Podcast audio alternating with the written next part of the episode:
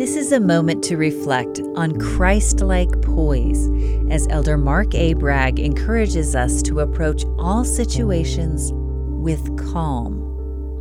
Spiritual poise blesses us to stay calm and focused on what matters most, especially when we're under pressure. President B. Brown taught faith in God and in the ultimate triumph of right contributes to mental and spiritual poise in the face of difficulties. President Russell M. Nelson is a wonderful example of spiritual poise. One time, while performing a quadruple coronary artery bypass, the patient's blood pressure dropped suddenly. Dr. Nelson calmly assessed the situation and identified that a clamp was accidentally removed by one of the team members. It was replaced immediately, and Dr. Nelson comforted the team member, saying, I still love you. And then added jokingly, Sometimes I love you more than other times. But he showed how an emergency should be handled with poise, focused on what matters most, addressing the emergency. President Nelson said, It's a matter of extreme self discipline. Your natural reaction is, Take me out, coach, I want to go home. But of course, you can't.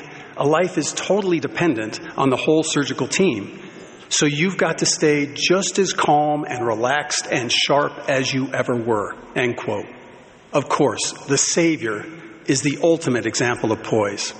In the Garden of Gethsemane, in unimaginable agony, as he sweat, as it were, great drops of blood, he exemplified divine poise with the simple yet majestic statement, Not my will, but thine be done. To contrast the difference between losing and maintaining poise, think about what happened as Christ and his apostles left the Garden of Gethsemane. When confronted by soldiers to arrest Jesus, Peter's reaction was to lose his poise and lash out violently by cutting off the ear of the high priest's servant Malchus. But Jesus Christ's reaction, on the other hand, was to keep his poise and to bring calm to a tense situation by healing Malchus. And for those of us who struggle with maintaining our poise or perhaps have grown discouraged, consider the rest of Peter's story.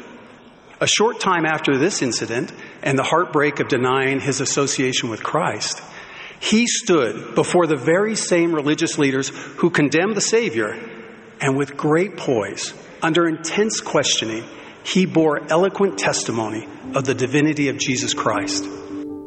That was an excerpt from Elder Mark A. Bragg's talk, Christ like Poise. This is a moment to reflect.